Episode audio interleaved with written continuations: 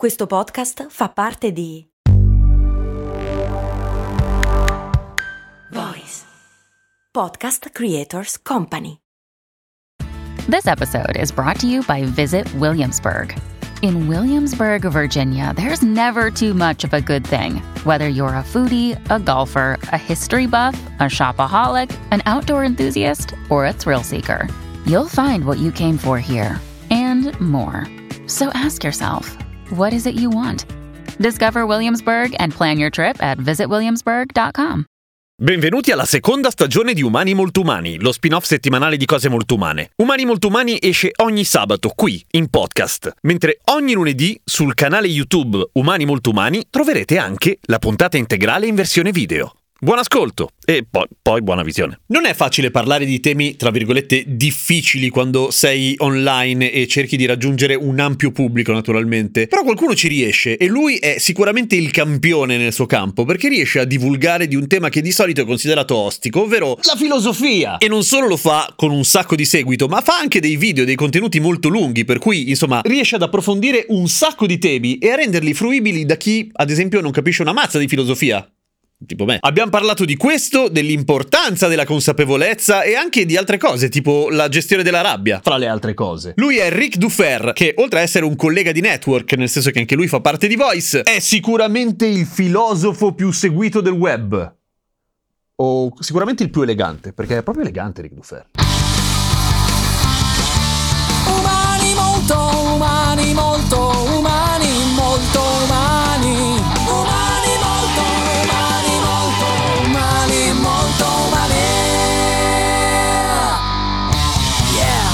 Bella Rick, bella averti qua. ehm, Grazie, grazie di avermi qua. Prego, tanto in realtà siamo a casa d'altri.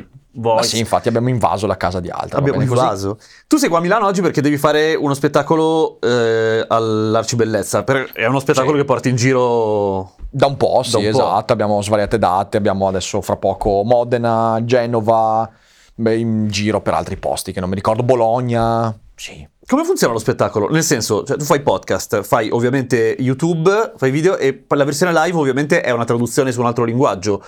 È sbattimento farlo o no? Eh, ma sbattimento è in realtà il linguaggio con cui sono nato perché io sono nato con il teatro, cioè io ho Certo. fatto stand up in giro per Padova, il Vicentino e il Veneto fra il 2004 e il 2009-10 e dopodiché mi sono dato al teatro di improvvisazione vero e proprio, ho fatto un po' di esperimenti. YouTube è stato un'emanazione di questo. Eh, poi in realtà quando ho cominciato a fare YouTube ho dovuto reimparare tutto perché sono linguaggi È un'altra diversi, roba, è un'altra roba. E- però il teatro, il teatro è ancora oggi la cosa che mi fa battere di più il cuore. Eh, io adoro parlare di morte sentendo ridere le persone, cioè fare ragionamenti filosofici sentendoli in silenzio e poi tac, piazzarci la battuta e sentirli esplodere è, è un'energia che nient'altro può darmi. Io adoro fare podcast, YouTube, però il palcoscenico è una roba incredibile. un'altra roba. Sì, è un'altra cosa, è un'energia che ti investe proprio. Eh, quindi, quindi è il meno, il minor sbattimento. Lo sbattimento è il viaggio, lo sbattimento è l'organizzazione, però poi lì, quando sono lì, è, è soltanto È nutrimento. Sì, è solo nutrimento, solo nutrimento. Senti, quanto è importante la filosofia al giorno d'oggi? Nel senso, più che altro, come siamo messi a filosofia o percezione o comprensione della filosofia?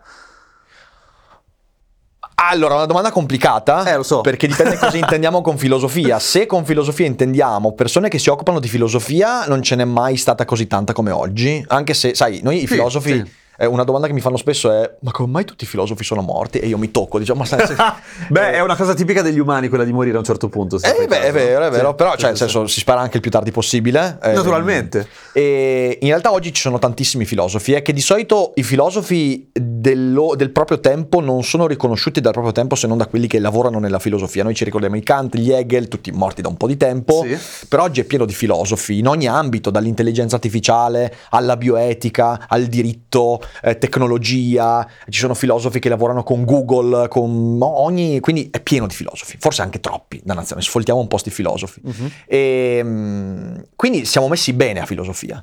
Eh, siamo messi male dal punto di vista della consapevolezza, direi un po' più popolare di quello che la filosofia è. Per esempio, a scuola noi non facciamo mai filosofia, facciamo storia della filosofia, Sì, che è esatto. interessante. Sì, sì, sì, Però fare filosofia significa, per esempio, eh, fare argomentazione, quindi capire non tanto come la pensi su un problema, ma perché la pensi in un certo modo, quali sono i presupposti logici, eh, le argomentazioni, le fallacie, eh, i modi di cambiare idea, di tenere un dibattito. Queste cose non si fanno a scuola. A scuola non facciamo logica, che in realtà è il fondamento della filosofia, perché filosofia significa incatenare ragionamenti in modo logico. E siamo fermi alla storia della filosofia, e, che viene definita da Hegel la galleria di pazzie, no? Eh, quello quello Sì, ha detto una sì, cosa, quello sì. un'altra, e lo studente sta lì e dice: Sì, ma perché questi non si sono fatti i cazzi propri? Ok. Esatto. Chi gliela faceva fare sta cosa? in realtà la filosofia è un'altra cosa, non si fa purtroppo, e questo è, insomma, va a detrimento un po' di tutto, perché se poi la gente si disabitua a usare la logica e l'argomentazione, eh, democrazia, dibattito, tutto va a farsi friggere. Tu hai questo format fighissimo appunto del, del dibattito, del difendere una, un'opinione Mhm. davanti a un'altra persona, indipendentemente dal fatto che quella persona sia d'accordo o meno, che è proprio Sì. esercizio puro, ci sta. Che è una cosa che nelle scuole, nei, nei college americani è super diffusa. Qua è vero, manca completamente. E sai qual è la cosa divertente? È che è nata qua, cioè l'ars retorica nasce nel mondo latino. Eh, I primi grandi argomentatori, retori sono latini e quindi noi siamo nati con questa idea del riuscire a costruire una buona argomentazione anche come gioco, anche come esperimento, per poi approfondirlo e farlo tuo nella vita di tutti i giorni. Eh, poi l'abbiamo persa completamente, un po' per pigrizia, un po' perché siamo stati sovrecchiati da altre culture. Però oggi il mondo anglosassone è un mondo che fa tantissimo uso dell'arte argomentativa. eh, ci sono nelle scuole, proprio le- le scuole di retorica, le, le debate school ci sono. Qui invece ci sono alcuni progetti, tipo io cito il mio ex professore Adelino Cattani che fa una scuola di argomentazione nei licei, però sono degli spot lungimiranti che però poi la scuola scarsamente acquisisce. È un po' come se la scuola avesse paura di sentire veramente le opinioni degli studenti, e non solo le opinioni, Ah. ma il modo in cui gli studenti costruiscono le opinioni. Ed è secondo me una cosa abbastanza, abbastanza pericoloso disabituare le persone a esporsi nei presupposti delle proprie idee. Perché Però è poi, comodo, tu dici, nel senso che almeno... Allora, è, è- è comodo perché, eh, sì, cioè nel senso, se non devi Ti crei dei mostri che poi ti, ti- ti mordono. eh sì, perché poi eh, la conseguenza è che la gente eh, pensa che la cosa che conta sia l'opinione e smette di pensare che in realtà la cosa importante è come ci sei arrivato a quell'opinione. Eh, anzi, la gente smette di chiedersi. Cioè, io sono di questa parte politica, oppure ho questa fede, oppure... E la gente smette di chiedersi, ok, ma com'è che ci sono arrivato?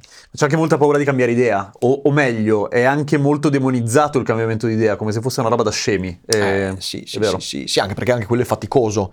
Eh, io infatti una delle cose che, che spesso mi capita di dire su Daily Cogito, a me è capitato di cambiare idea in diretta col pubblico, capito? Cioè, è bellissimo Figo, cambiare figo. idea. Sì, sì, Però sì. cambi idea quando eh, hai messo in discussione i presupposti di quell'idea.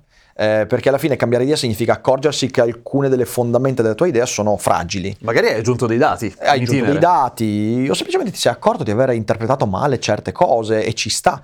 Ehm, cambiare idea è, è divertentissimo. Ovviamente, se tu pensi di essere le tue idee, eh, cambiare idea significa, oh mio Dio, allora Perdi sono l'identità. fallito, perdo l'identità, che è una cazzata gigantesca. Sì. In realtà, cambiare idea va bene perché tu sei i percorsi delle tue idee, ma non sei le tue idee. Tu sei il modo con cui hai concatenato le tue idee e le hai cambiate. Quella è la tua identità, no la tua opinione. Che palle. Sì, è vero, questa cosa dell'identità legata al, al colore è, è un po' una malattia del, del presente. Qual è l'ultima volta che qualcuno ti ha fottuto in un dibattito? Che qualcuno mi ha fottuto in un dibattito. Allora, Vale c'è tutto, stato... eh, anche all'incrocio del semaforo quello che di aver ragione. Sì, sì. Allora, l'ultima volta... Allora, mettiamola così. Io, avendo una consapevolezza abbastanza forte de- delle mie idee e opinioni, mh, non è che nei dibattiti non vengo fottuto perché sono troppo forte, ma perché ho capito certi meccanismi e riesco a padroneggiarli. Quindi è molto difficile dire, ah, quella volta ho cambiato idea. Adesso, quando cambio idea è un processo molto lungo. Ok.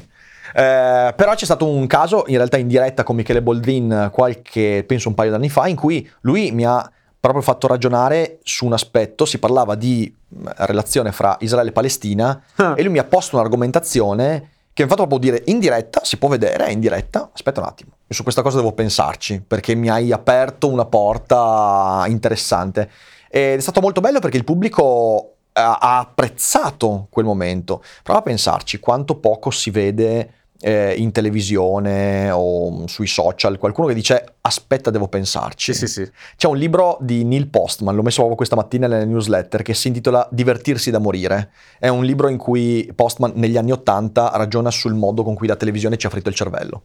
E, e lui dice a un certo punto, in televisione, perché non vedi nessuno che dice "Mm, devo pensarci? Oppure ehm, aspetta un attimo, eh, perché pensare è noioso. Vedere qualcuno pensare fa poca audience, non è spettacolare, non è divertente. silenzio, non è certo. divertente.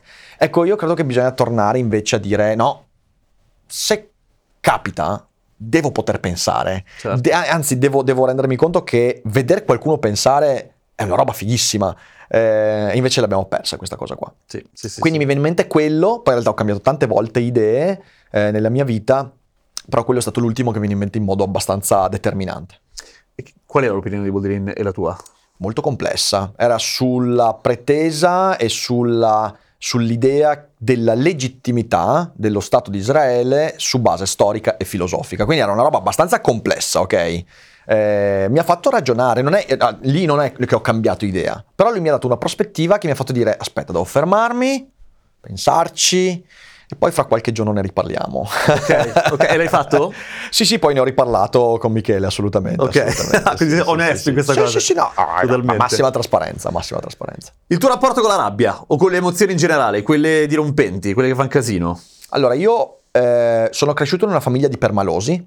I permalosi. Oh, mamma mia, pericolosi i permalosi. mamma mia, Io sono mia. permaloso. Allora, ti racconto questa, ti racconto questa. Io sono cresciuto in una famiglia dove l'iperreazione era abbastanza presente.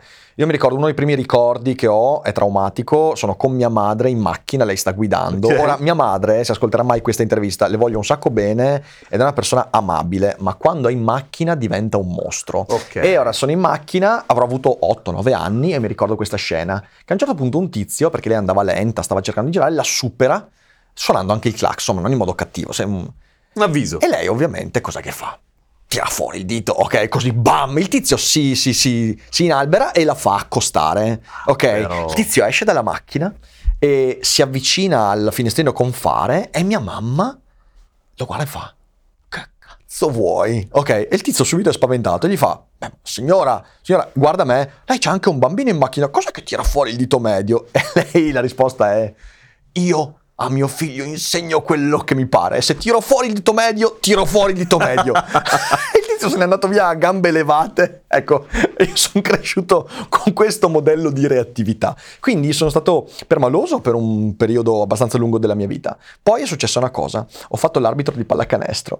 E ti hanno detto di tutto. Per sette anni ho lavorato come arbitro di pallacanestro, è stata un'esperienza importantissima perché mi ha fatto capire quanto sia inutile e dannoso essere permalosi e quanto invece di fronte a qualcuno che vuole stuzzicarti e farti reagire sia meraviglioso prenderla alla leggera. Mm. E lì mi è cambiata la vita e mi è servito tantissimo anche per YouTube perché se Beh, una immagino, persona certo, permalosa sì. su YouTube deve starci molto attenta. eh. Sì, Eh, sì, quindi, sì, sì. quindi il mio rapporto con la rabbia e le emozioni forti è che sono diventato una persona molto più ponderata. Ovviamente ho, ho compreso che qualsiasi possa essere la tua reazione, e non importa che tu abbia ragione o meno, bisogna sempre veramente contare almeno fino a 5 prima di. Eh, differire la reazione è una regola di serenità incredibile, proprio ti dà più lucidità. Anche questa è una roba che si perde moltissimo, beh, per rimanere sul tema di prima, nella TV, nel senso che la reazione immediata e, come dire, il guadagnare decibel sul- sull'avversario è comunque ciò che conta di più, tra virgolette. Sì, è ciò che piace alla gente, ehm, vogliamo- non vogliamo pause, è come se tutti gli spazi vuoti ci terrorizzassero. Sì, sì. Ehm, E, questo, questo ci ha fatto molto male, ci ha fatto anche dal punto di vista personale, perché di nuovo questo ti abitua al fatto che prenderti un momento per pensare a quello che hai fatto è perdere tempo.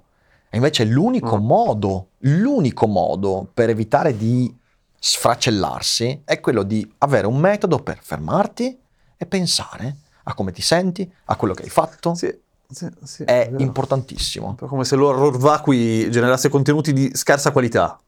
Per mancanza di tempo di calcolo, effettivamente, sì. Sì, sì, assolutamente, assolutamente. Certo. Tu quanti anni hai, Rick? Io ho 36 anni. Ok. Sei giovane? Eh, Grazie. No, nel senso, stavo pensando all'interno dell'universo YouTube che io conosco abbastanza poco, ovviamente, essendo Mm. podcaster e basta. Eh, Non sei giovanissimo però per, per YouTube, 36 è ti- tipo giusto. Cosa- ho cominciato tardi o perché avevo 27 anni, ho Ah, beh, cominciato sì. su YouTube, sì, sì, quindi eh beh, prima ho avuto un po' di storia, quindi Ci sta. Sì, sì, sì. Eh beh, cavolo, per fortuna, eh. Cioè, no, infatti, infatti, Guarda infatti. che, sai che sai, ogni tanto ci penso, dico, se io avessi aperto un canale YouTube a 20 anni, ora forse sarei in galera probabilmente. Cioè, la cosa più probabile è che sarei Sì. in galera. Il problema delle cose su YouTube è che restano, certo, sì, eh, per cui che, che è stata sicuramente un'arma a doppio taglio per un sacco di persone che hanno cominciato presto. In effetti. This episode is brought to you by Shopify. Forget the frustration of picking commerce platforms when you switch your business to Shopify, the global commerce platform that supercharges your selling wherever you sell. With Shopify, you'll harness the same intuitive features, trusted apps, and powerful analytics used by the world's leading brands. Sign up today for your $1 per month trial period at shopify.com slash tech, all lowercase. That's shopify.com slash tech. E come ti rapporti con le generazioni più, più recenti, i più giovani? Allora, non Ti rapporti intanto? Sì, sì, beh, abbiamo una... Allora, il pubblico più forte che abbiamo è dai 18 ai 35, ok? Ok. Indubbiamente, quindi universitari, studenti di fine liceo e poi lavoratori professionisti. Il nostro 60-65% del pubblico è composto di quella fascia di età. Però abbiamo una percentuale interessante anche di persone fra i 14 e i 18. Li incontro anche agli eventi dal vivo perché mi capita molto spesso di avere il 14enne che viene allo spettacolo e ha portato anche i genitori, quindi c'è l'incontro È lui che porta i genitori? È capitato anche il contrario, è capitato a genitori che portassero i figli, Ah, beh, quindi figo, in dai. realtà è molto divertente questo. E che rapporto ho? Eh, allora, io amo trattare le persone giovani come se fossero adulte, cioè sono molto convinto che un quindicenne che incontra il mio canale non lo fa per caso, cioè magari lo incontra per caso, ma se mette- si mette ad ascoltare quello che ho da dire, è difficile che sia una cosa casuale. Perciò io tendo a trattare i miei quindicenni come tratterei un trentenne, eh, perché è quello che chiedono. Eh, le persone giovani hanno un immaginario che è molto più ricco rispetto a quello che pensiamo. Oggi, in un'epoca in cui si dice eh, i giovani d'oggi, tutte queste cazzate qua, in realtà bisogna tornare a rendersi conto che uno dei motivi per cui queste persone spesso non esprimono quello che sentono è perché non si aspettano di essere ascoltate. E quindi a me piace trattarle da adulti. E mi sono accorto ogni volta agli eventi dal vivo, ma poi anche online, che quando vengono trattati da adulti spesso si comportano e ragionano meglio degli adulti perché hanno meno preconcetti, meno incancrenimenti concettuali, sono più aperti ed è una cosa molto molto bella. Poi hanno anche loro ovviamente magari l'arroganza del sedicenne, diciassettenne che in qualche modo avendo lo smartphone e Wikipedia pensa di sapere tutto, allora ogni tanto devi tirargli il classico tram sui denti per fargli capire che in realtà devi essere un po' più prudente. Però l'idea è che io eh, nella mia comunicazione non differenzio il mio atteggiamento fra le fasce di età. Ho incontrato sessantenni che andavano trattati come ventenni e ventenni che erano molto più maturi della loro età. E veramente lì dipende da persona a persona. Ho una- eh, io ho un approccio relazionale col mio pubblico, cioè non mi piace vederli come segmenti di pubblico. Eh, abbiamo gli abbonati con cui abbiamo degli scambi quotidiani via live. Mi piace veramente trattarli come se fossero responsabili di quello che dicono, eh, curiosi e via dicendo. E quindi, mh, quindi sì, è, è un trattamento assolutamente paritario a tutti i tram sui denti, a tutti, A tutti. indistinta- indistintamente. È democratico. Eh sì, è la democrazia del tram sui denti, fondamentale. Guardando i giovani, più o meno, però anche il- il- in generale il- la società, so che è una domanda gigante, nel senso che guardare la società non è facile, però sei più ottimista o pessimista riguardo ai tempi che verranno? Osti. Eh, ovviamente dipende dal settore perché è una cosa molto complessa. Certo. Mettiamola così, eh, se non fossi ottimista non farei il lavoro che faccio. Ah. Cioè, se non fossi ottimista probabilmente giocherei molto di più eh, su criteri quantitativi, eh, cercherei molto di più la viralità, eh, cercherei molto di più di fregare il pubblico con contenuti più... Se mi capita di fare ancora adesso live di due ore e mezza in cui ti parlo di plottino, ok. se io non fossi guidato da un po' di ottimismo, l'ottimismo del dire, vabbè, questa live la vedranno 6.000 persone, non 30.000 persone, è perché sono convinto che quelle 6.000 persone poi riusciranno a portarsi a casa qualcosa di significativo. Quindi sono ottimista, perché credo che abbiamo dei margini di miglioramento incredibili anche nell'uso di questi strumenti. Sono pessimista sul futuro di alcune porzioni del mondo in cui io stesso lavoro, il social media. Lo vediamo già, vediamo già che l'utilizzo dei social media è sempre meno proficuo per gli utenti e tanti stanno ritirandosi.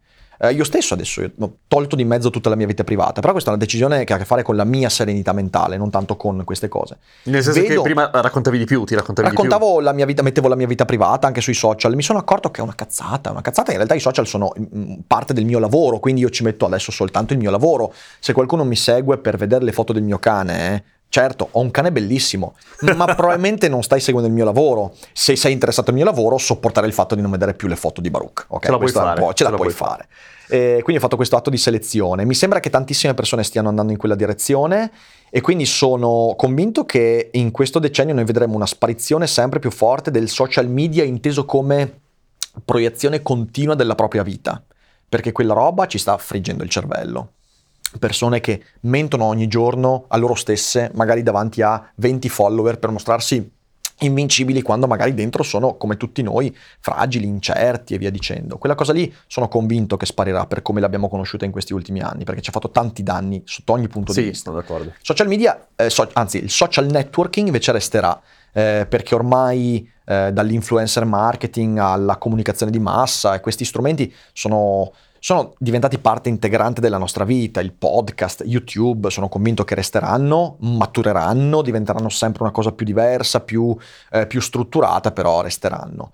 Quindi sono molto ottimista. Eh, sono pessimista su questo decennio nell'ambito soprattutto eh, della qualità del dibattito, sono pessimista sull'informazione, io credo che il giornalismo stia prendendo delle strade sempre peggiori Mhm. e vedo veramente poche, pochi, pochi ambiti di miglioramento.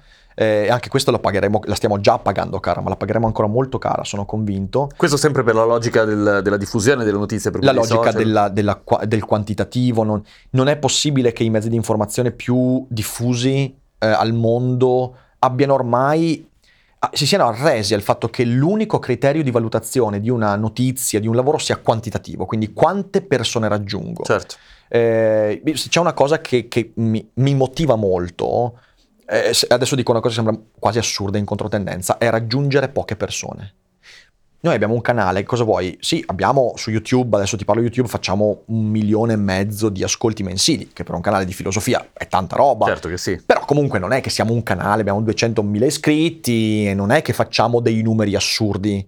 Ma questo è perché non abbiamo mai cercato il criterio quantitativo. Perché se tu fai un video eh, di due ore, ma anche di un'ora e mezza, ma anche di mezz'ora però molto approfondito, è un video che la gran parte delle persone non guarderanno, Skip, skip. dopo 10 secondi smettono di guardare e quindi magari è un video che comunque farà 10.000 views, non 150.000. Ma sono convinto che quelle 10.000, se tu sei stato onesto nel dire quello che volevi dire, saranno toccate in profondità e quindi si porteranno a casa qualcosa che poi cominceranno a usare. Questo è l'informazione per me. L'informazione è dare strumenti. L'informazione invece che mira al quantitativo è un'informazione ipersuperficiale in cui Certo. tu miri a toccare vagamente il più alto numero di persone possibile, ma quelle persone si dimenticheranno quello che hanno letto, non verranno minimamente influenzate, avranno soltanto occupato il loro tempo con quello che gli dai. E quella è un'idea che mi angoscia, cioè l'idea di essere un'occupazione del tempo altrui. Mamma mia, Dio me ne scampi. Io voglio toccare la vita delle persone, voglio che le persone vedano un mio video e dicano, cazzo, sta cosa qua ci penso per la prossima settimana.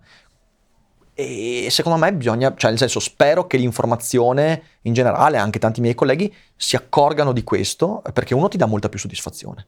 Eh, ricevo Sì, mail di sì. persone che mi scrivono delle cose che mi mettono in imbarazzo. Eh, e, è- e poi ti porta anche dei vantaggi perché quelle persone sono molto più propense a comprarti il libro, a seguirti dove vai, a venire agli spettacoli. Eh, cambiare il criterio, basta quantità, un po' più qualità, Qualità. è fondamentale. Tu sei felice? Io sono una persona realizzata, che non significa felice. No. Eh, sono una persona che sta facendo quello che aveva immaginato di fare quando si chiedeva cosa vuoi fare da grande. Cazzo, è una Eh, roba super specifica, soprattutto da, da- da piccoli, una cosa del genere. Ma non, non c'è. Allora, aspetta, aspetta. aspetta. Sì, immagino non ci Cerco fosse YouTube, insomma. No, non c'era YouTube, non c'era il filosofo, non c'era questo. E ti, ti racconto questa cosa divertente. Io, a sempre a 8-9 anni, mia madre mi fece la domanda. Non era in macchina, ovviamente, quindi si poteva Quindi tranquilla. E, e mi dice- e mi diceva: "Co- Cos'è che vuoi fare da grande? Io diedi la risposta che nessun genitore vuol sentirsi dire: Il disoccupato. Però comprensibile. Però sai cosa? Ce l'ho fatta. Faccio il filosofo, stiamo scherzando, è la cosa più vicina. No, scherzi a parte.